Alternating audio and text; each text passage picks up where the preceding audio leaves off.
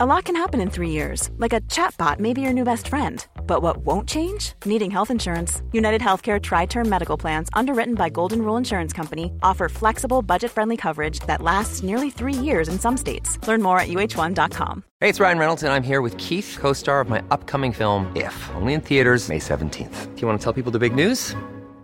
Right, I'll do. Sign up now and you'll get unlimited for $15 a month in six months of Paramount Plus Essential Plan on us. Mintmobile.com slash switch. Upfront payment of $45 equivalent to $15 per month. Unlimited over 40 gigabytes per month. Face lower speeds. Videos at 480p. Active Mint customers by 531.24 get six months of Paramount Plus Essential Plan. Auto renews after six months. Offer ends May 31st, 2024. Separate Paramount Plus registration required. Terms and conditions apply if rated PG.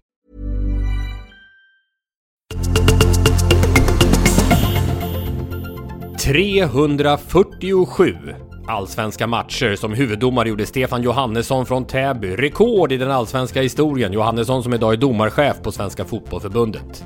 347 frisparksmållösa dagar hade faktiskt en av tidernas främsta frisparksskyttar, Cristiano Ronaldo, under nästan ett helt år av torka när han spelade i Real Madrid.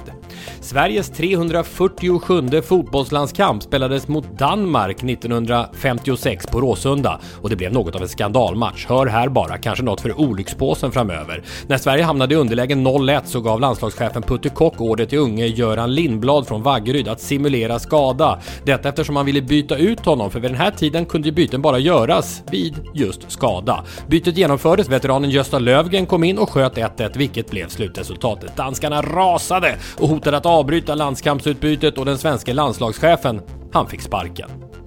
347 världscuplopp gjorde franska skidskytten Martin Fourcade under sin karriär. Fourcade som väl kan anses som Frankrikes främsta olympier genom tiderna med tanke på att han tog fem OS-guld och eh, på manliga sidan eh, tidernas näst främste skidskytt i världen efter norrmannen Ole Einar Björndalen.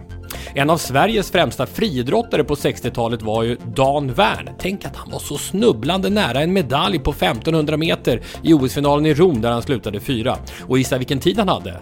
Kan det ha varit 3.47? Nej, 3.40. Men han hade startnummer 347. Här är startnummer 347 av Sporthuset.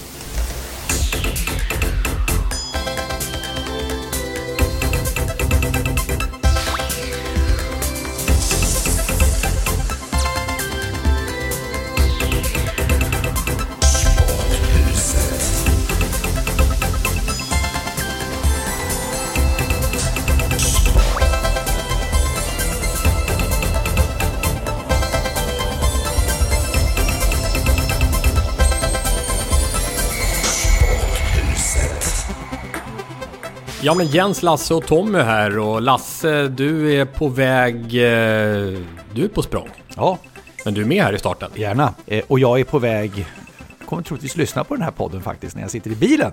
På väg till Värmland för SM-final 4 mellan, mellan Färjestad och Luleå som ju har, har 2-1 i matcher. Mm. Denna torsdag när det här avsnittet eh, kommer ut. Och du Jens, du, du wobblar ju fram och tillbaka med anledning av Björklöven. Och där kommer ni lyssnare alltså när ni hör det här veta. Blir det en, eh, en avgörande sjunde match, om det blir Björklöven så kommer vi tillbaka till SHL efter alla år i elitserien, efter alla år i ligan under. Eller om det blir HV71. Mm, vore ju näst, nästan osannolikt med, med tanke på hur eh, HV gick igenom eh, eh, Hockeyallsvenska seriespelet. Men alltså jag måste säga att eh, jag har goda känsla, eh, en god känsla just nu efter att ha sett eh, Björklöven vinna två gånger nere i Jönköping. Tänk om det skulle bli en sjunde avgörande match Ja, där har du sett också. matchen eller? Eh, Jag har inte sett alla matcherna. Eh, Jag, jag, jag har sett två av dem.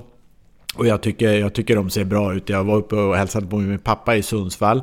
Och ser nu kombinationen äta palt och se hockeymatch. Blir det mer Norrland än så? Det, det, det var verkligen eh, en underbar kombination. Jag tycker ofta, ofta när vi kommer i de här lägena, man måste tänka så noga på vad, vad som sägs just nu, därför att den som lyssnar vet ju. ja, vi, vi kan framstå oerhört korkade. Ja, ja, visst vet jag. Man kan framstå fullständigt genom, genomblåst, precis så, så, så korsdrag i pallet som man har så ofta. Så, att, så att det, det gäller att värdera orden här lite grann. Men, men eh, jag har samma, alltså HV har möjligheten ikväll. Jag, jag skulle inte vilja, eh, om jag var HV-supporter, ha en match 7 hemma med, med de ingångsvärdena att ha tappat 3-1 i matcher. Det är en alldeles fruktansvärd dramatik alltså. Eh, men, men, men det är ett mysigare läge då i, i sånt fall för Björklöven. Men som sagt, låt oss inte säga för mycket. Utan, utan, och får vi, får vi HV upp i, i SHL, grattis säger jag då. Får vi en match 7, då säger jag åh. Mm. Jag åker till Jönköping då. Gör det? ja, du lär ju inte ja, komma in. Du lär inte komma in. Det stämmer. 7000 biljetter måste ju baske med sälja slut på en och en halv minut eller något sånt där. Alltså, det finns väl inget datasystem i världen som kan hantera det. Vi ska prata om eh, slutspelet också Lasse och finalen som pågår mellan Luleå och Färjestad. Där vet vi ju däremot när, när det här avsnittet kommer ut vad, vad läget är, nämligen att Luleå leder med 2-1 i matcher ja. i bäst av sju, precis som i Hockeyallsvenska finalen bäst av sju. Men innan vi tar det så måste jag bara säga, jag har ju liksom gjort till min grej att lyfta fram svenska världsnamn som vi inte tänker på i vardagen. Jag hade ju Isabelle Haak för en tid sedan här. Men eh, nu måste jag också eh, bordtennis. Det är en annan mm. grej jag brinner för. Truls Mörgård, femma i världen. Mm. Denna... Är det fyra kineser framför? Jag tror det är tre kineser och en brasilianare faktiskt. Oj. Men senast en svensk nådde till en femteplats på världsrankingen i världssporten bordtennis. Jan-Ove Waldner för 20 år sedan.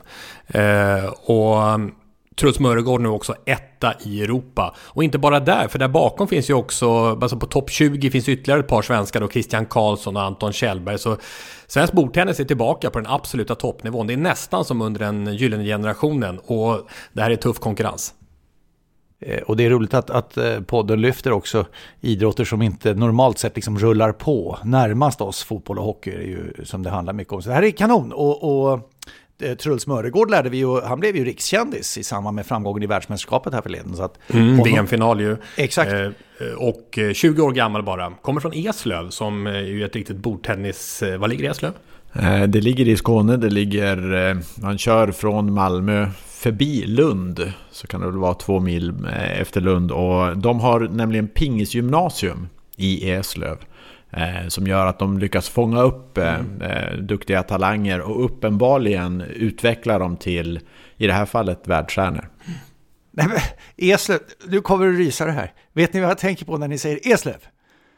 Östen Warnerbring, ja, visst, det är den här 24 hours from Tulsa som ju heter är det 15 minuter eller vad det är från Eslöv med Östen Warnerbring. Det är ju en, en Ja, det blir ingen slagdänga kanske, men, men ja, det var det jag kom att tänka på i alla fall. Och jag var bara 15 minuter från Eslöv. Och bara 15 minuter från dig. Jag skymtade Eslövs ljus, ja, jag till och med såg ditt hus.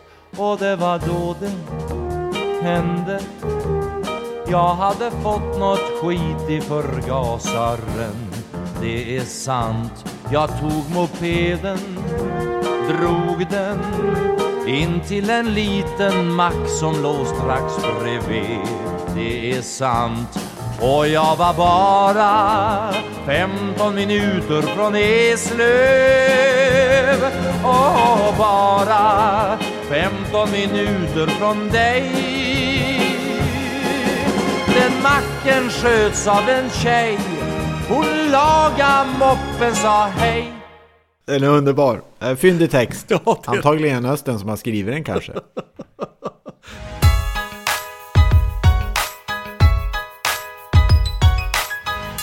Högt i tak i sporthuset. Senaste nytt när det gäller sporten och kriget som vi ju har närbevakat i sporthuset. Ryssland stängs av från, det tog sin tid, det var med anledning av överklagandet till skiljedomstol och annat. Men nu har de i alla fall stängts av från sommarens dam-EM i fotboll. Eh, det meddelade Uefa och att ryska klubbar också kommer stängas av från Uefa-tävlingar nästa säsong, alltså både på herr och damsidan. Men det som är en riktig röra nu som jag tycker, det är det här med Svenska ishockeyförbundet och KL. Till slut så tog vi våra spaningar i sporthuset om Kom Hem som vi hade i ett avsnitt och landslagsportandet av Jonas Jerebko som borde gälla även andra sporter som du har varit inne på Lasse med Tre Kronor skruv hos en stor tidningskrönikör som möjligen gör Svenska ishockeyförbundet lite mer skrajsna än vad Sporthuset gör, jag vet inte. Och då blev det rörigt på Svenska ishockeyförbundet. Det skickades ut meddelande om att eh, KL-spelare kommer inte vara med i Tre Kronor och sen så ändrades det på något sätt. Det var inte av krigsskäl utan det var av sportsliga skäl, eller var det av krigsskäl? Ja, det är inte lätt att svara på. Marcus Leif i Aftonbladet var det ju som, som pratade om Putins pojkar. Ska de verkligen få spela VM? Det är en hård eh, fråga. Eh, men han skrev i sin krönika också att han tycker att eh, frågan skulle ställas till spelarna. Hur ser du på ryska anfallskriget i och mot Ukraina? Och det är precis det vi har pratat om i Sporthuset.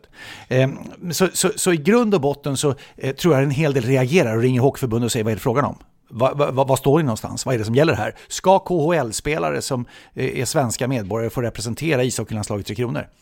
Och då kom Hockeyförbundet i ett limboläge där lite grann, för de var ganska otydliga. Först sa de att eh, vi ska göra som Finland, och Finland har ju sagt att från och med nästa säsong, inga KHL-spelare, finska medborgare i finska landslag, punkt slut. Och då gick Sverige på den linjen, men det måste först och främst stadfästas av ett förbundsstyrelsebeslut. Så att uppenbarligen tar det lång tid att kalla till förbundsstyrelsemöte inom ramen för Svenska ishockeyförbundet. Eh, sen kom ju diskussionen om att vad gäller med de som är i KHL just nu då? Eh, ska de få spela eller inte? Och då blev svaret så här, nja. Då säger man att ja, inte om de har spelat slutspel. Då är de inte uttagbara på sportsliga grunder, hette det. Eh, därför att det var ett par av de spelarna, svenskar, som, som stod när, eh, till vinnarklubben eh, i KHL-ligan och, och, och, poserade på någon bild. Och då ansågs mm, det vara en del utav, ja. då ansågs det vara en del, ja, att det var, att det var en del av krigspropaganda från rysk sida. Och då skulle de inte kunna med. Så att Svenska ishockeyförbundet flackar med blicken. Eh, ishockeyn har ju som rörelse svårt att vara snabba på de här frågorna och svårt tycker jag att visa vilken tydlig kompassriktning som gäller. Det tycker jag är besvärande. Var står du någonstans inom ramen för helheten i det som handlar om det ryska anfallskriget? Och sen när man kommer till eh, agentsidan så såg jag en intervju här i tidningen Expressen med eh, eh, Alosha Pilko som representerar många av dem som eh, skriver kontrakt med KL-klubbar och har gjort det i flera år. Och han, eh, han menar på att det är 100% orättvist kritiken mot spelarna som spelar i KL. Det var hans uttalande. Men då bekräftar han också det som Simon Semberg, eh, vår gäst eh, för ett antal avsnitt sen sa att det handlar ändå bara eh, citat bara om pengar. men det kan handla om priset för avtalsbrott för, ja, för vissa spelare runt 20 miljoner kronor enligt Pilko. Och så han har ju uppmanat sina spelare att, eh, ja, som det verkar, fullfölja sina kontrakt. Men han har också sagt det att vill ni komma ut ur Ryssland så fixar jag det samma kväll. Så det finns inga, inga sådana problem. Utan det är utav, som vi varit inne på, ekonomisk natur att man har fortsatt spela där. Men var inte det Pilko som sa att ingen har rätt att döma spelarna? Ja, det sa han. Eh, och, och, och jag tycker liksom att EUs sanktioner innebär att personer och organisationer och företag eh, läggs på EUs sanktionslista om de stödjer eller gynnas av den ryska regeringen. Och flera eh, ryska klubbar har ju en tät koppling till den ryska regimen så då tycker inte jag att det är något konstigt alls att spelare som jobbar för en KHL-klubb också omfattas av sanktionerna. Mm. Eh, så att jag, jag, tycker liksom att man, man, kan inte säga ingen har rätt att döma dem, för enligt sanktionerna så, så omfattas de av det. Sen fick ju eh, agenten i fråga här eh, den alldeles korrekta frågeställningen tycker jag från journalisterna Thomas Pettersson och Johan Svensson på Expressen. De avslutar nämligen artikeln med att säga så här, okej, okay, men hur är det med ditt eget moraliska ansvar? Att du fortsätter göra affärer med Ryssland? Tystnad. Och så säger agenten, det, det där är en tuff fråga. Ny tystnad. Jag tänker så här. Vi jobbar med sport, med idrottare. Vi har inget att göra med vad som pågår rent politiskt i de här länderna. Nej, det är mitt nej, svar. nej, nej, jo, men det var svaret. Nej, det var svaret. Nej. Det var svaret. Och precis, och, och, och precis här, så här, är det, är det någon som kan ha en fråga på hur idrotten internationella samfund av idrottsförbund ställer sig i den här frågeställningen, i, i, i, i den delen som har med det ryska anfallskriget mot Ukraina att göra. Är det någon som inte förstår så är det kraftfulla bekymmer med innantilläsning.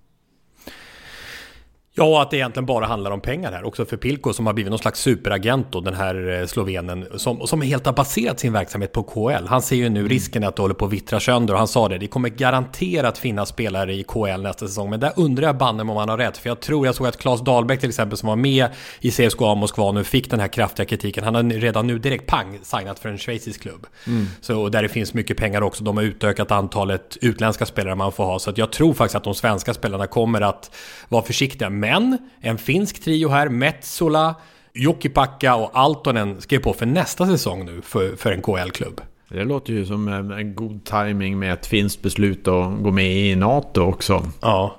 En sak till som jag tycker är viktig. Om du sitter som lyssnar på det här och säger men det, det, det är rörigt och det är svårt att hänga med och alltihopa det här. Du, du, jag har haft stora problem med mig själv.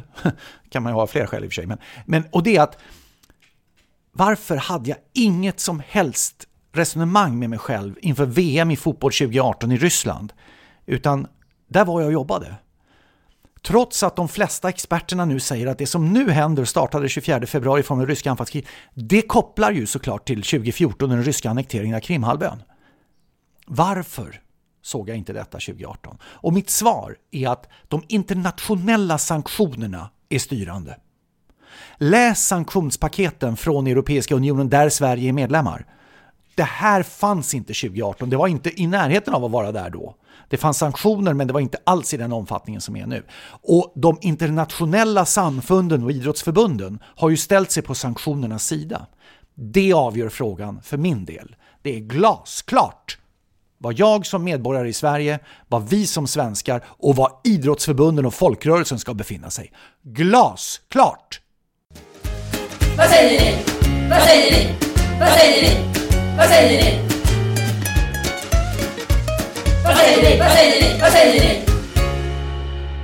Ni är också välkomna att bidra och delta i diskussionerna oavsett ämne. Hör av er via våra sociala medier. Sporthuset Podcast heter vi på Instagram. Sporthuset på Twitter och vår hemsida också som heter Sporthuset Podcast. Och introleveransen är ju alltid stark, det känner ni till vid det här laget. Tack för att ni hjälper oss med starten. Jörgen Eksvärd, Anders Fyr, Åsa Johansson och fotbollshistorikern Mikael Häggström nådde hela vägen fram till den här starten. Och eh, det som är häftigt också är att ni är så många runt om i landet som, jag menar, det är verkligen från norr till söder, vi märker det, som lyssnar på Sporthuset och då kan det ju vara eh, härligt att få uppmärksamma några vinnare.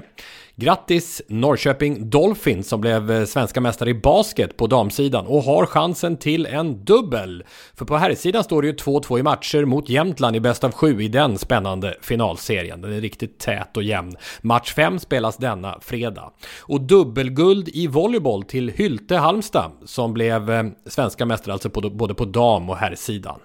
Vi ska prata om handboll också så småningom. Men ishockey nu som ju Lasse bevakar intensivt på Simor och vilket drag det var i den tredje SM-finalen i Luleå när avgörandet kom i förlängning. Viksten hittar ändå passningen för Emanuelsson. Nu utmanar han igen. Nej, då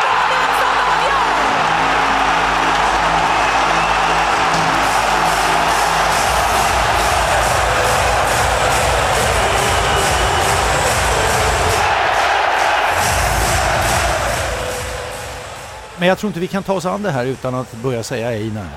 Därför att det är så, det är, en skön historia. Eh, och vi som reser opartiskt med de här båda gängen och, och underhålls av SM-finalserien och vi blir underhållna, eh, ska strykas under. Eh, vi kan liksom inte missa den historien. Einar Emanuelsson som haft en usel säsong, något sämre än usel och gjort ett mål på alla matcher han har spelat till höger och vänster genom kvartsfinal och semifinalspel också. Eh, men kört och han har tränat extra och han har gnuggat och alltihopa det där. Och är en, en, en, en synnerligen sympatisk elitidrottare dessutom. Han avgör ju egentligen vad, vad som är den första finalen i Luleå när hela arenan stod och skanderade Einar, Einar, Einar. Sen vinner, eh, och då vann Luleå med klara siffror. Sen vinner Karlstad, Färjestad med klara siffror fast Luleå börjar bra i match två. Sen i den tredje förlängning. Eh, 3-0 eh, Luleå hämtade Färjestad upp. Luleå hade ledningen in mot slutet men Färjestad kvitterade till 4-4 till slut. Och, och Eh, i förlängningen avgör ju Einar Emanuelsson. Han har ju dessutom gjort mål i, i ordinarie tid då. Så han står alltså då på två mål i en och samma match och har inte gjort några mål i princip. Va? Och tre genom finalserien här. Så det är ju ännu en gång så att hela arenan står under en ganska kaotisk intervju med Niklas Wikegård och skanderar Einar, Einar, Einar. Liksom. Det, det är en, en fin berättelse och historia under rubriken liksom, Ge inte upp även när det, det, det, det är grisigt och blåser kraftfullt, stormaktig liknande motvind för dig. Va? Hela hallen bara vrålar ju Einar! Jag säger, det var gåshud första matchen. Det är snudd på värre nu. Dammluckorna öppnas, det gör mål nästan i varje match. Vad är det som händer i liksom hela Einars kropp och sätt att spela? Nej, jag vet inte. Det är bara... Det är liksom, man är taggad på ett helt annat sätt när man går in i det här. Så det är bara... gå in och liksom inte tänka så mycket och så. Jag, vet- jag har svårt att beskriva vad som händer liksom.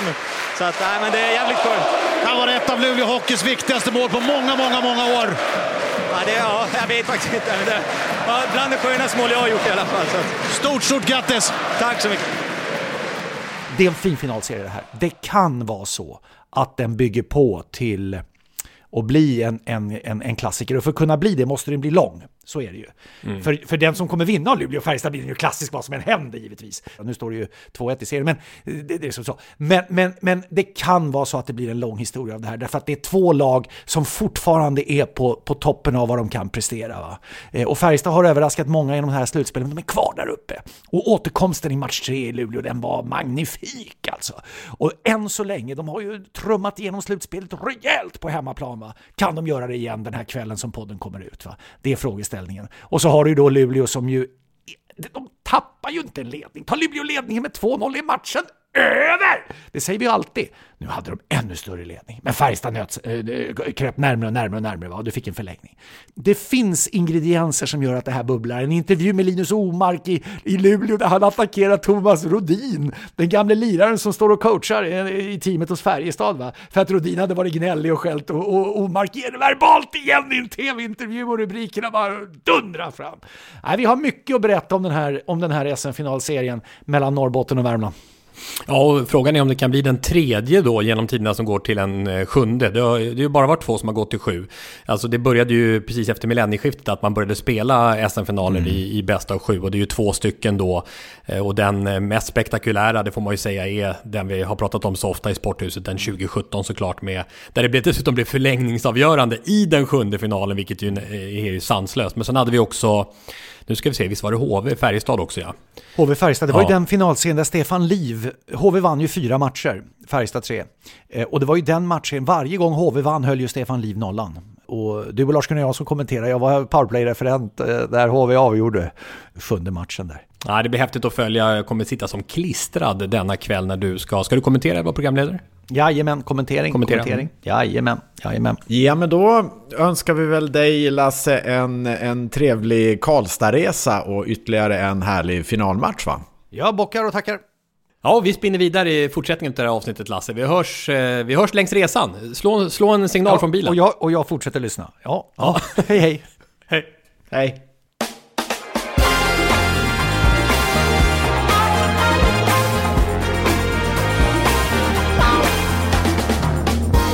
Besök i Sporthuset. Du är ju paddelspelare Jens, så du tar hand om kärleksbombningen eller? Om en stund? Eh, nej, faktiskt så har jag, jag skulle kunna göra det och, och jag kommer nog att sticka in en och annan grej. Men vi har en eh, gäst som kan desto mer om paddel, för all del tennis. Som också är känd för oss sedan tidigare, men det är debut i Sporthuset för Karin Frick. Yay! Så kul att vara här. Ja, välkommen. Ja, tack. Du tog bilen upp från Trosa här. Det känns stort för oss att du hedrar oss med din närvaro. Ja, det gör jag så gärna. Det tar faktiskt inte så lång tid. Jag tror jag körde hit på 45 minuter. Finns eh, Bomans kvar? Jajamän. De håller på att bygga om lite. Okej. Så de eh, renoverar inför sommaren. Ja. Ja, men det är mysigt. Ni måste komma dit. Ja, det är verkligen. Jag har varit eh, där, jag och Katti var en, en helg där och bodde på Boman. Så, eh, vi sitter ju här vid Kristineberg, Hornsbergs strand. Och de gjorde ju glass, jag vet inte om de gör det fortfarande. Bomans. Ja, så då fanns det ett glassställe här längs efter. Eh, som var Bomans. Där var flitig besökare. Jag gillar, jag gillar glass. Sen har det faktiskt startat ganska mycket andra ställen i Trosa nu. Som, eh, Så det finns riktigt mycket bra restauranger. Jag hade en tjejhelg där. Ja, men Bomans är ju alltid Bomans liksom. Sen så finns det ett ställe som heter Två små svin. Bra jag namn, tänker eller vid sidan om mat och sådär. Alltså att man ska... två små svin och då syftar jag inte på... Nej, jag skojar. eh, ja, men mat, jag tror att många blir förvånade. Jag hade en, en tjejhelg. Eh, men de blev lite förvånade över att det var så pass många ställen som ändå kunde erbjuda så pass schysst mat och brunch och fika, fast även på helgen sådär. Ehm, men sen bygger vi ju paddelbanor. jag sitter i styrelsen i tennisklubben, så vi har nu eh, fyra banor som ska ställas klart till eh, semestern. Någon utomhus? Eh, Det finns utomhus, det finns två nere i hamnen. Eller bredvid hamnen. Och sen så finns det en av golfklubbarna som har två banor. Ehm, och sen nu är det några banor i Vagnhärad inomhus. Och sen så är Trosa Tennisklubb då. Vi är lite sena på bollen, men nu kommer vi sjukt starkt. På bollen, det är verkligen rätt. Men, du, men det passar ju bra då, apropå när Mats Strandberg var, han har ju varit hos oss ett par gånger om i sporthuset. Alltså paddeln kan krossa tennisen i Sverige fullständigt. Det finns många klubbar jag har läst om, inte minst i Skåne då, som inte klarar sin ekonomi med bara tennis. De måste ha paddel också för att få in pengar så att rörelsen går runt. Så att det kan vara ett eh, självbedrägeri lite det där och tro att tennisen klarar sig ändå. För att det är lite av en gammal sport. Många säger att det är en lite mossig sport, tennis alltså. Det måste någonting nytt. Så att jag är rädd för tennisens framtid, vad, vad det än är faktiskt. Och, och, då passar det bra med tanke på att det är både och då i, mm. i den här klubben då, hur du ser på det. För när vi hade Nina Wennerström som gäst, eh, agenten inom både tennis och padel, så sa hon nej det här är en bra korsbefruktning. Fler startar med racketsporter, det tjänar även tennisen på. Medan Strandberg då målar upp en mer dyster eh, prognos med att eh, tennisklubbar har det tufft och padden tar över mer och mer. Hur ser du på det? Nej, men eh, alltså jag är nog benägen att hålla med Nina där och väljer att se att glaset är halvfullt och inte halvtomt. För att dels om jag ska se till hur vi har resonerat i tennisklubben så handlar det om att få fler barn och ungdomar i rörelse. Sen om det är via tennis eller paddel eller båda. Jag tror ju inte att de behöver liksom ta ut varandra. Eh, så i vårt fall, vi har eh, inom citationstecken bara två tennisbanor. Eh, men det finns ett enormt intresse för barn att komma in i tennisskolan, minitennis. Och då är ju paddelbanor ett eh, ypperligt ställe att kunna korsbefrukta. Att man kör tennis ja, där? Ja, du kan köra mm. minitennis med de minsta barnen på paddelbanorna. Och sen, det vi också vill skapa är ju ett häng för barn och ungdomar efter skolan. Att de kan komma dit, eh, käka sin mellis, göra sina läxor. Eh, ett, liksom en, en, bra plats, lite som en fritidsgård, fast du har det med idrotten. Eh, och att eh, sen då Sen om de väljer att spela tennis eller paddel eller båda. Mm. Jag tycker det är svårt att kombinera, men det är för att jag har spelat så mycket tennis. Så om jag nu har spelat nästan bara paddel och spelar tennis så känns det ju som att jag håller i en golfklubba med strängar på ungefär. Liksom. Det är sjukt Ber Berätta om din tennisbakgrund. Alltså, vi ses ju var och varannan dag med allsvenska sändningar vi tre, men ändå har jag liksom aldrig riktigt benat det här känner jag. skulle vilja veta Prata nu. mest fotboll Hur då? bra var du? Men gud. Framförallt är det ju så otroligt preskriberat. Nej, det spelar ingen roll. Hur bra var du? Det är som här crime-brott. Hur lång tid får det gå liksom? Eh, ja, men hur bra var jag? Men jag spelade på elitnivå. Jag var stadig sexa i Sverige i min åldersklass. Eh, två SM-guld i dubbel. 10-12 DM-guld i singel.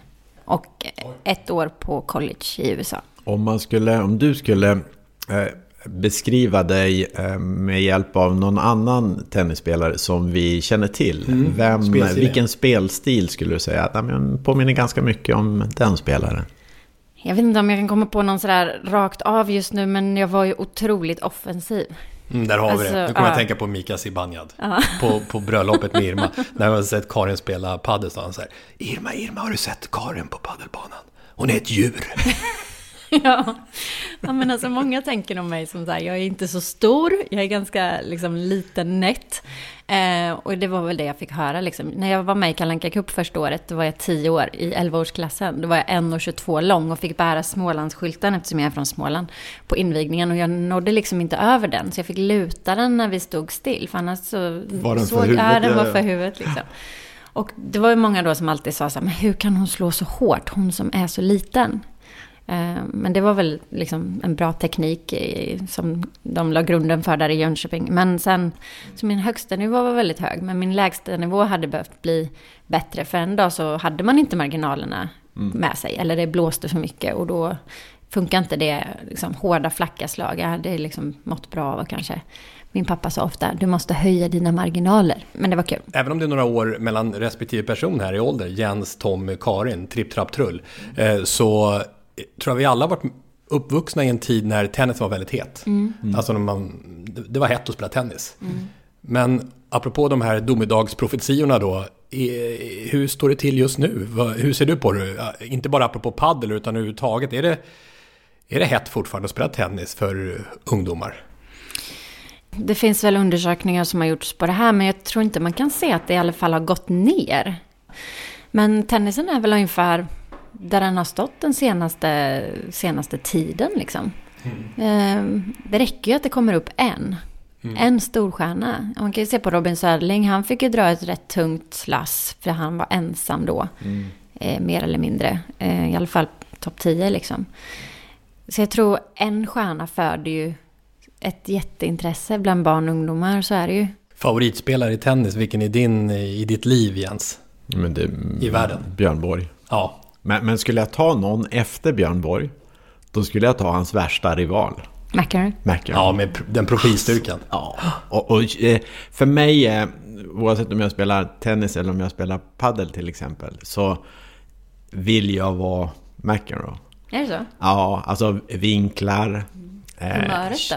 Känsla. Humöret blossar upp i, emellanåt. Second stop, please. Answer my question! The question, jerk! Man älskade ju Borg, men samtidigt så beundrade man John McEnroe. Ja, tänk den polariseringen. Så snacka om perfekt dramaturgi. Ja. Mm. Eh, Borg mot McEnroe. Det är ganska talande att den filmen om Borg egentligen bara handlar om, alltså spelfilmen om Wimbledon, Wimbledon. 1980. Mm. Det året du föddes förresten. Eh, och, ja, jag har eh, avslöjat det. Ja. Tack Tommy. Men, men, men, för min del då, som är några år yngre än vad du är Jens, mm. då, då älskar jag Villander, som väl du har jobbat en del med va? Ja. Eh, alltså, och, och det var min spelstil, för jag var så mm. bra på att springa. Mm. Så att jag, jag, jag tänkte, jag ska vara Villander. Mm. Så de ska inte kunna döda bollen mot mig. Jag ska hinna upp varenda boll och inte slå hårt utan slå tillbaka. Helt min motsats då. Ja, exakt. Därför det en kul match som vi hade mött. Ja, faktiskt. En bra Men, dag så hade jag eh, fått ja, in Wilander ja, då, säger du om honom? Eh, att få jobba med honom, alltså vilket proffs han är alltså. Jag tycker nästan han är bättre i i Games Chat och Mats, som det väl heter nu va, med mm. Barbara Chat. Eh, jag tycker han är fullkomligt lysande i sina analyser, På sättet att prata. Ja, precis. Men också att jobba med honom. Så ödmjuk och en otroligt fin person. Alltså. Vem är din nummer ett då? Som, alltså, antingen som idol eller som mm. du tycker är bäst genom tiderna? Alltså på damsidan så, jag och Serena är ju ungefär lika gamla, om inte hon är något år yngre. Jag kommer inte ihåg om hon är 80, 81 eller 82. Eh, men eh, alltså det går inte att säga något annat. Hon är ju helt eh, magiskt på alla sätt och vis. Mm. Jag gillade ju Monica Seles också, tyckte det var lite häftigt. Eh, hon som blev knivhuggen ja, av en support. Finns ja. Hur får man ihop den Den grejen? finns i olyckspåsen, jag råkar veta det. Wow. Mm. Nej, otroligt. Men eh, annars, eh, om vi pratar svenskar, för mig var det ju Stefan Edberg. Mm. Alltså, var du en hans backhand? Nej, absolut inte. eh, det har jag inte. Men eh, jag vet inte, det var någonting, familjen, vi satt alltid och kollade liksom hemma framför tvn. Eh, och framförallt då på Wimbledon mycket och de spännande matcherna som han spelade där.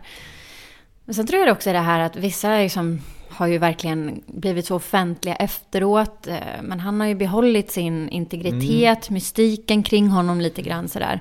Ställer sällan upp i studioprogram och ja, sånt. För att, mm. ja, men, och det får man ju respektera. Men det var då, för mig har han liksom alltid varit en barndomsidol. Och sen så, först, en av de första gångerna jag jobbade i Båstad eh, med tennisen och sände Swedish Open så hade vi, Wimbledon ligger ju alltid före, så hade vi sänt Wimbledon.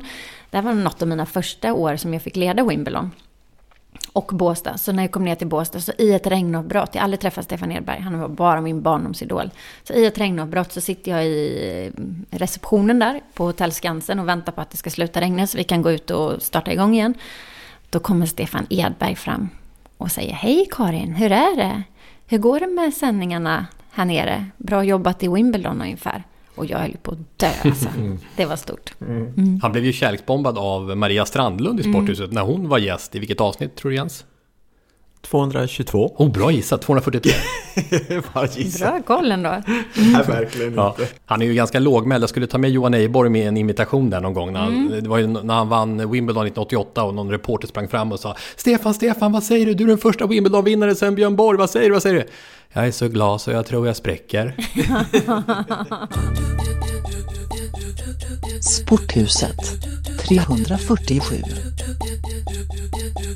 vi som sitter här just nu vid poddmikrofonerna jobbar ju annars till vardags eh, mycket med allsvenskan i fotboll, i tv. Och intressant att höra vad ni vill lyfta fram, Karin och Jens, som sticker ut, som ni tänker på just nu när det gäller den här bevakningen. Och den här serien, när vi har kommit en dryg månad in.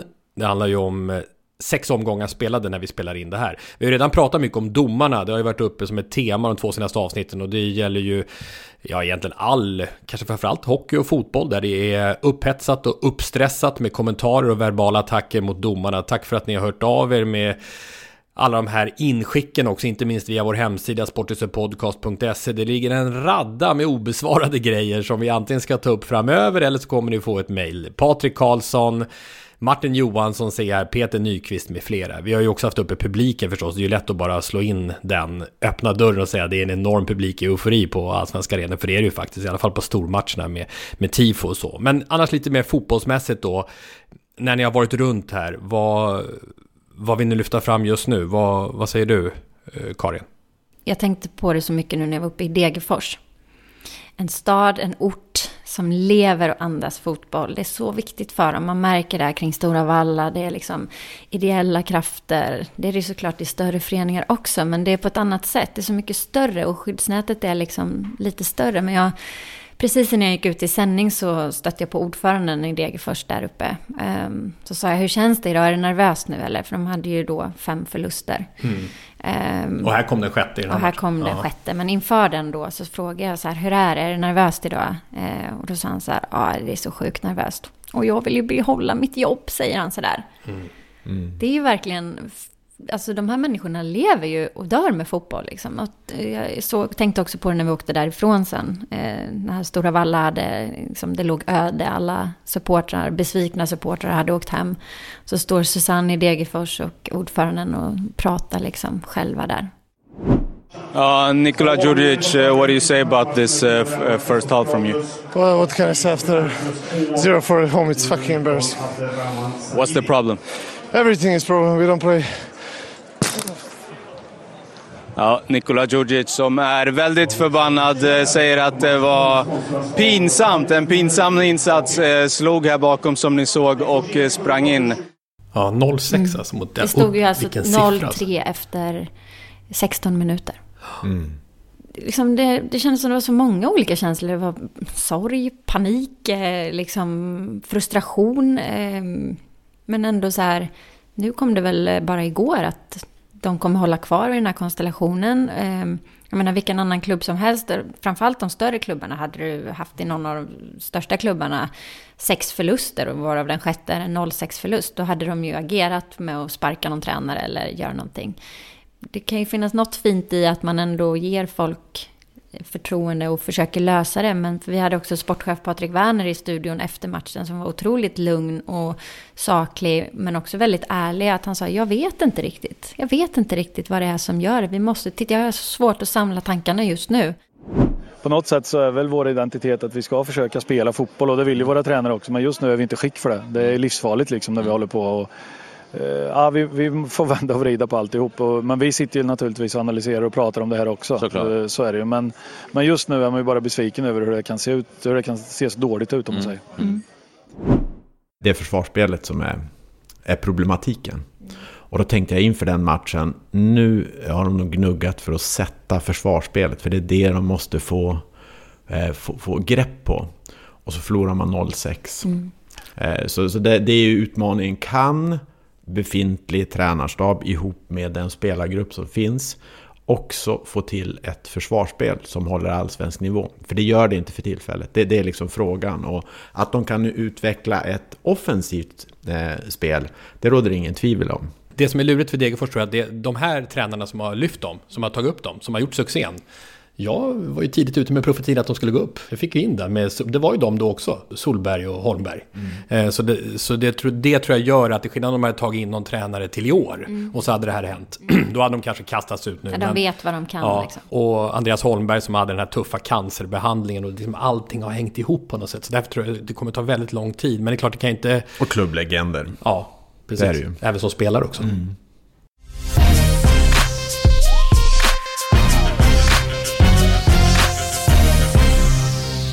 Fjällströms fotboll. nu i dessa tider när man kommer in i, i allsvenskan och det börjar eh, dyka upp lite skador och så, så börjar det helt plötsligt bli ett, ett, ett skadefokus, inte minst eh, Malmö FF som har dragit på sig eh, ett antal och, och vilket påverkar deras slagstyrka. Och då finns det någonting som heter eh, spelartillgänglighet. Eh, I vilken utsträckning är, finns hela truppen till tränarens eh, förfogande över en säsong?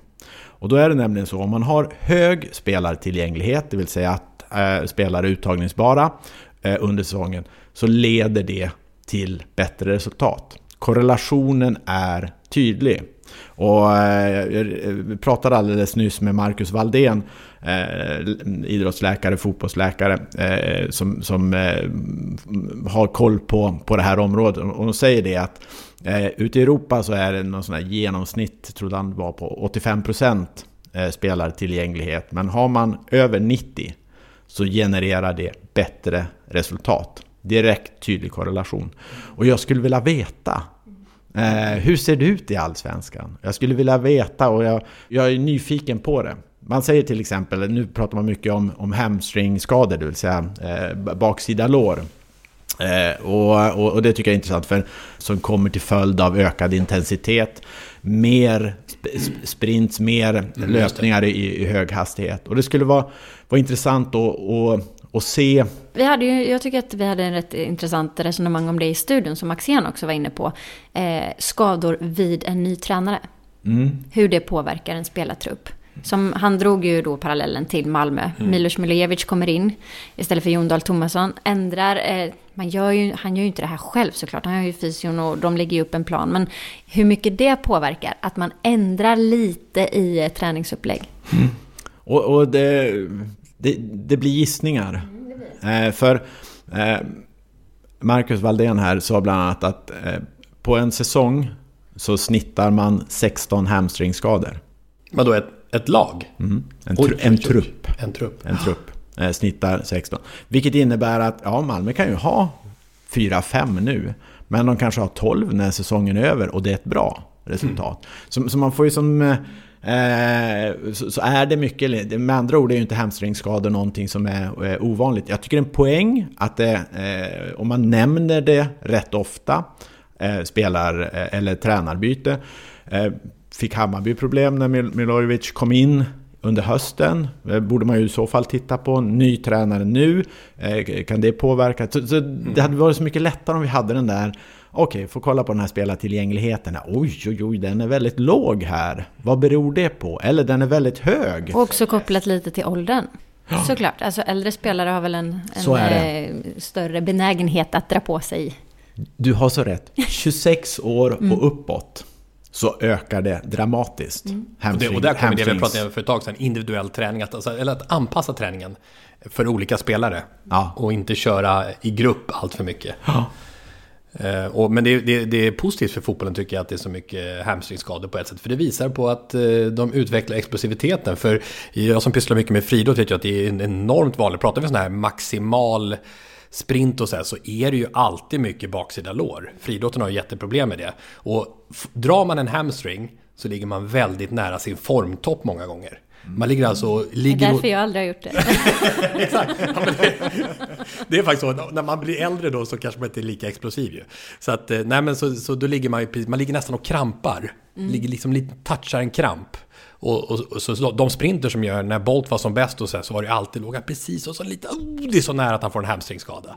Så det är också att då jobbar man mycket med explosivitet, som kanske inte var förr på din tid Jens. Så kan det vara. Ja. så kan det mycket väl vara. Jo men det är ju, eh, alltså påfrestningen just kopplat till att löpa i höga hastigheter. Det är ju klar väldigt stor skillnad om man bara går 10 och 20 år tillbaka. Alltså det är en helt annan påfrestning som, som är på spelare idag. Ska vi kärleksbomba? Nu ska vi kärleksbomba. Nu ska vi kärleksbomba. Ja, vi ska kärleksbomba, kärleksbomba, kärleksbomba, kärleksbomba Karin Djuret Frick har, har tagit fram två eh, racketar. Vad är vad, paddelrack? Ja, två paddelrack. Ja. Ett som är lite mer avancerat för lite mer avancerat spel. Och Ja. ett som är lite mer ett eh, nybörjarrack. Vilket är ditt? Eh, båda är mina, fast eh, inte längre det här nybörjarracket. Det är min son som eh, brukar spela med det nu.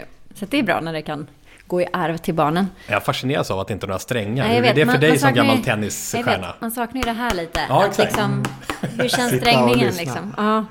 Eh, framförallt eh, tixen man hade på tennisbanan, att man rättar till strängarna Ja. hela tiden. Det knäpper ju Ja, ganska li- skönt. Ja, det gör det. Speciellt ute på grus, en torr sommardag.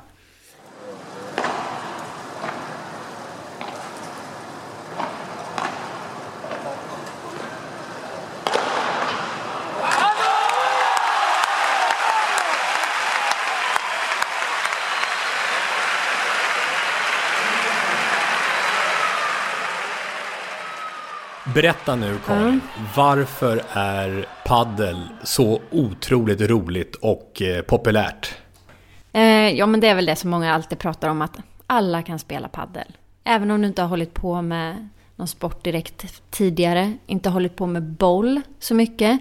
Så jag ser ju jättemånga, inte minst på tjejsidan, om du inte håller på så mycket med sport eh, eller bollsporter, så kan du ganska snabbt komma in i det. Jag har ju sett tjejer som jag liksom inte har sett idrotta så mycket innan som, som spelar riktigt bra paddel nu. Också på här sidan naturligtvis.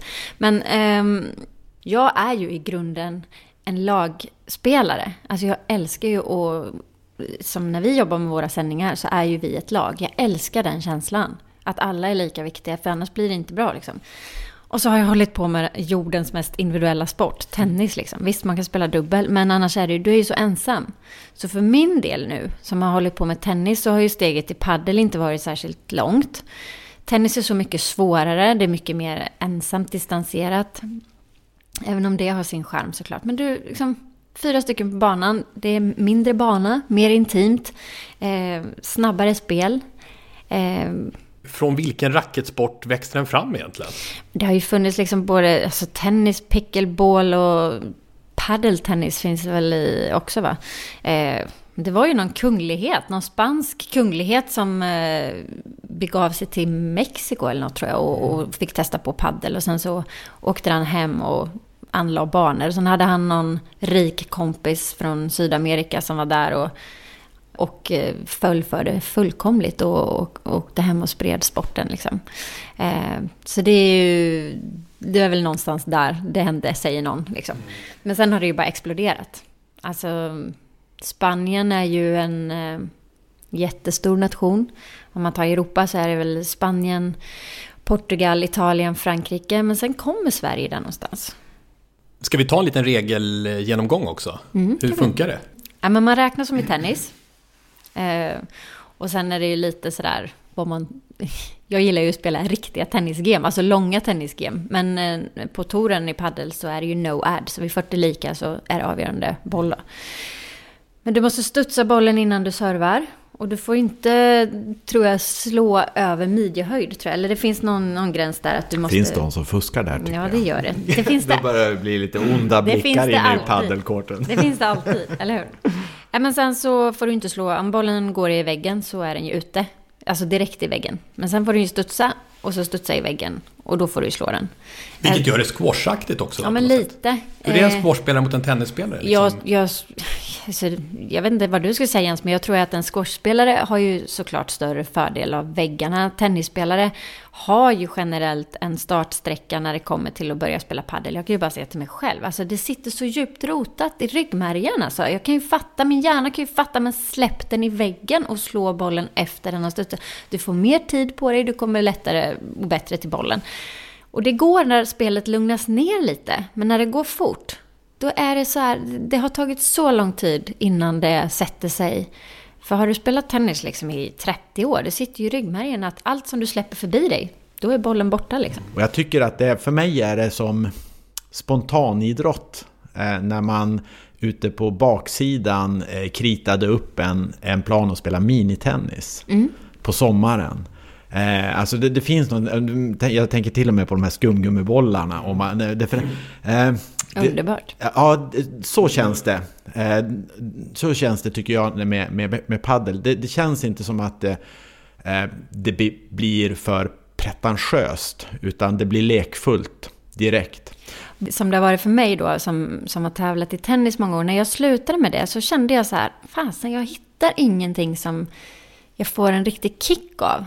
Eh, som jag tycker är kul. Jag, jag tycker inte det är kul att vara ute och springa liksom. Jag körde crossfit ganska mycket, eller gör det ibland. Och det tycker jag är så här, det är kul. Men man vill ju ha en boll liksom. Jag har inte känt att jag har hittat det där. Och sen så testade jag paddel faktiskt under pandemin. Det var då jag började spela på riktigt. Då spelade ju i och för sig alla paddel. Det var ju det enda man fick göra, konstigt nog, eh, fortfarande. Ja, Ehm, så var det faktiskt med, med banor i Globen och så vidare. Paddelpandemi, men det var ju, allt stängde ner men inte paddeln liksom. Det är väldigt intressant. Men så var det i alla fall. Men då, då kände jag ju som du är inne på Jens, att speciellt om man har hållit på med en sport som tennis, så var ju startsträckan var ju väldigt kort. Även om man, som jag då, var väldigt offensiv tennisspelare, det ska man ju inte enbart i alla fall applicera på paddelbanan. För där handlar det ju inte om att döda bollen, det handlar ju om att inte missa och vänta på rätt läge. Och det där har ju också varit väldigt svårt för en offensiv eh, idrottare att lugna ner spelet lite grann ibland. Du behöver liksom inte döda direkt, utan du ska snarare... Spela smart Spela snarare smart. än spela hårt. Ja, men det jag skulle säga då, helt plötsligt så bara väcktes den här tävlingsdjävulen i mig igen. Djuret, djuret. Djuret som Mika Zibanejad kallar det. Ja, men alltså, man tänker så här, nej men nu har jag blivit vuxen och nu är jag mer lugn och mogen och jag är en väldigt lugn person liksom. Men alltså, när jag, det är ju något som händer på paddelbanan. Och jag blir aldrig arg på någon annan. Jag skulle aldrig bli arg på den jag spelar med. Eller så här, men jag blir så jäkla förbannad på mig själv ibland. För att jag kan känna så här, så kan du missa den här bollen liksom? Det där verkar ju vara en grej också. Det kanske är värt ett... Har du spelat mot Fredrik Wikingsson? Ja, med och mot. Alltså vad är det som händer egentligen? Jag lyssnar på deras podd då och då. Han verkar vara fullkomligt eh, gå bananas var och varannan dag. Slå sönder racket till höger och vänster. Men du är nu någon slags John McEnroe typ i paddelhallarna. Där kommer han in, den där stöddige jäveln. Fast det är, från... är enorm, det är, grejen med McEnroe var ju hans talang och hans gudabenådade då, eh, bollkontroll. Och För det skrev Berga till mig, det är roligt att han skrev det också. Han skrev det. Han tror han är John McEnroe. Och det, det är något... Nej, men det kan han inte ha skrivit. Han skrev det. Vi spelar ihop. Jag blev, vi, vi, vi, vi, Jo, men det fanns, det fanns väl en, en, en skämtsam to, to, liksom, stämning i det här. Men det han menar är väl att du känner att någonstans att du bjuder på en show. Nej, det gör jag att du är generös. Det, det, det, det svartnar, det svartnar, det svartnar. Han är väl sån oavsett vilken... eh, Nej men det händer något på paddelbanan säger han. Ja. Alltså han spårar. Ja, han kan- är det, alltså är det vanligt att... eh, Är det paddelfenomen eller? Alltså jag har ju spelat golf med honom också. Det, kan ju spå- det känns som att det ligger något i hans personlighet. Jag älskar Fredrik, han är fantastisk. Men eh, lite instabil i humöret ibland kanske. Men han, åt båda håll ska sägas. Ja. Om man slår in en fin boll så kan han säga, som han gjorde häromdagen, eh, sa han till mig. Det är en ära att känna dig, sa han. När jag slog in en boll som vi gjorde att vi vann någon poäng. Det var ju snyggt. Det var ju snällt. Ja. Jag tycker sen är ju den här uh, underhandsserven Mm. är ju också, tycker jag, så genial. För om man tänker sig serv och så är det någon som servar riktigt bra. Så ger det sånt otroligt övertag i, i bollen direkt. Medan underhandsserven är ju ett väldigt snällt sätt att sätta igång spelet på. Och så vilket blir det inte lika mycket uppmuntrar. missar heller i form av dubbelfel. Och, Ja, och retur i nät och så Ja. dog bollen där. Så, så att det, nej, det... Men det verkar vara det här med, men om man ska bara tratta ner så tycker jag det låter som att ändå det här med umgänget som Mm. du började med Karin, att det är en stor grej. Vi pratade om senast med Sanny Lindström hur vi var på en restaurang och plötsligt började han och kyparen som man aldrig hade träffat sa kan vi boka tid imorgon? Det händer inte i något annat sammanhang. Nej, men det, det är väldigt kort och det skapas massa paddelgrupper och man behöver inte känna varandra utan bara, men vi har en plats över, är det någon som kan ta den? Så här, ja, men jag träffade henne eller honom, kolla med henne och sen så, man, man kan så här hälsa vid nätet när man kommer dit, bara, hej, vad heter du? Och sen så bara kör man liksom. Jag, jag upplever som du säger Tommy, att den startsträckan är jättekort. Eh, så helt plötsligt så träffar jag liksom mina gamla tenniskompisar från eh, 90-talet. Eh, början på 2000-talet där liksom. Som inte jag har träffat på, ja men sen dess. Som också var elit då inom tennisen. Som också har börjat spela padel. Så det är väldigt många från tennisen som har kommit in i paddelvärlden. Och det kan man ju se inte minst på eh, förbundskaptenerna i paddel. På här sidan är det Jonas Björkman.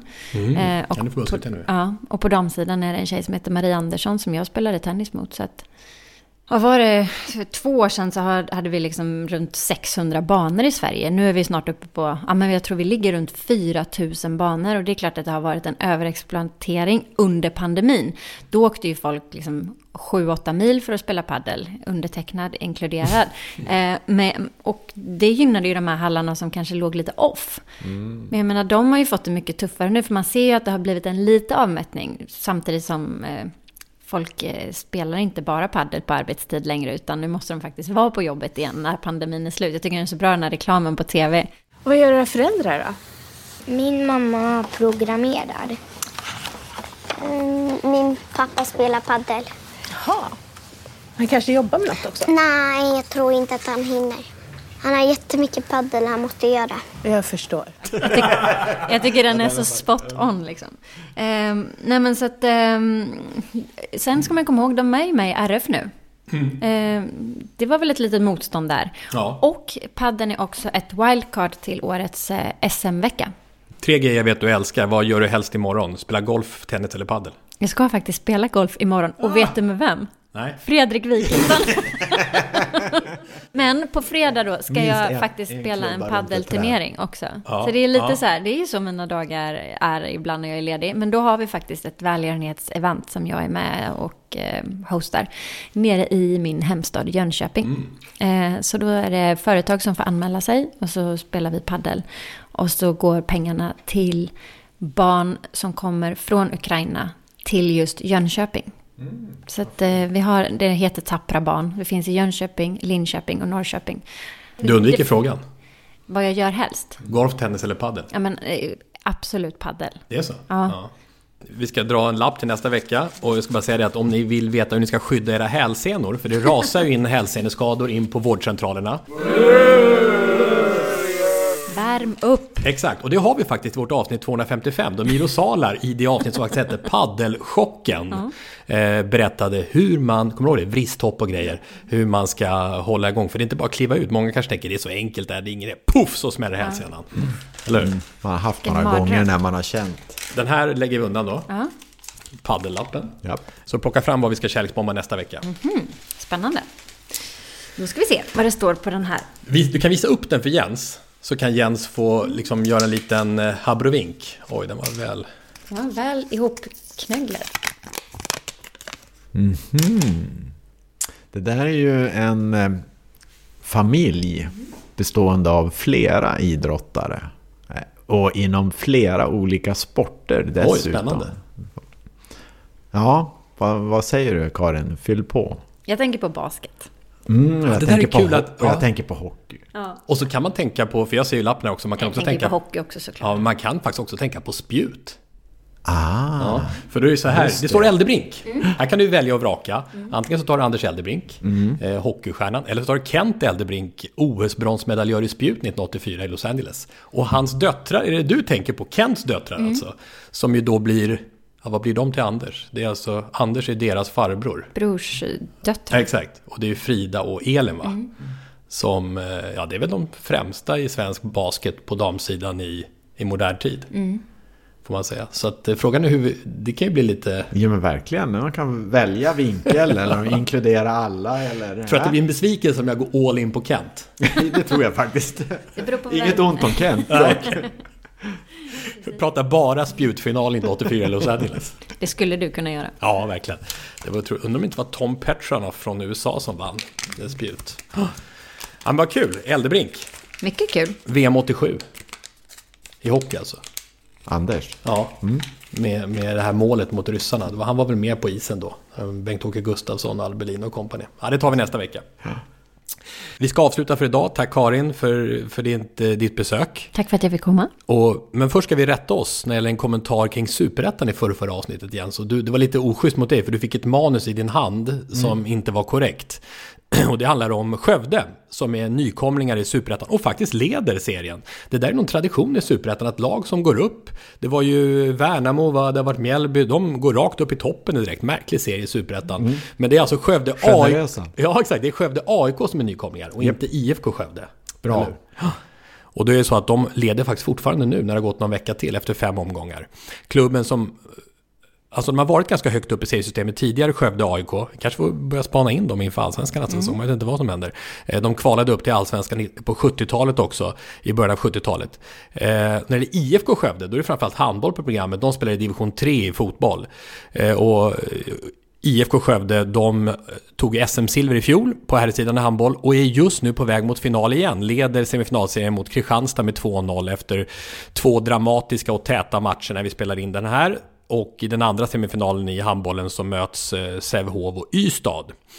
Men eh, då kommer vi också tillbaka till Skövde när det handlar om supportersången. Vi fortsätter ju att få det utav er där ute via vår hemsida sporthusetpodcast.se Det här kommer från Tobias Samuelsson. Jag är Färjestads-supporter och hoppas såklart på SM-guld fortfarande. Kan jag tänka mig att Tobias gör. Men det här är ingen Färjestadslåt. De har ju till exempel här Den sköld du klär som Färjestad brukar ha på sina hemmamatcher.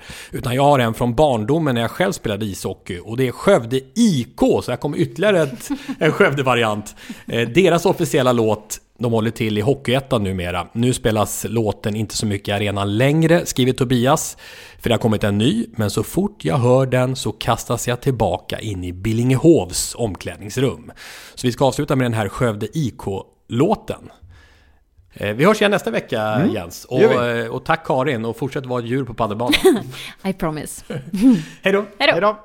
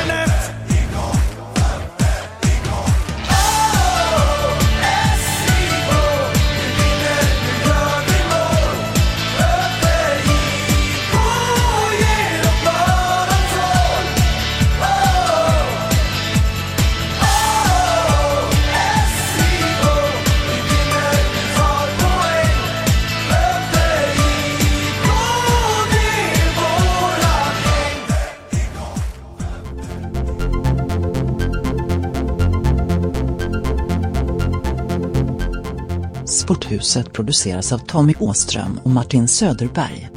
På webben sporthusetpodcast.se Jinglar gjorda av sånggruppen Sonora, Patrik Oman, Jonas Jonasson och Albin Blomgren. Hörs nästa vecka, Jippi.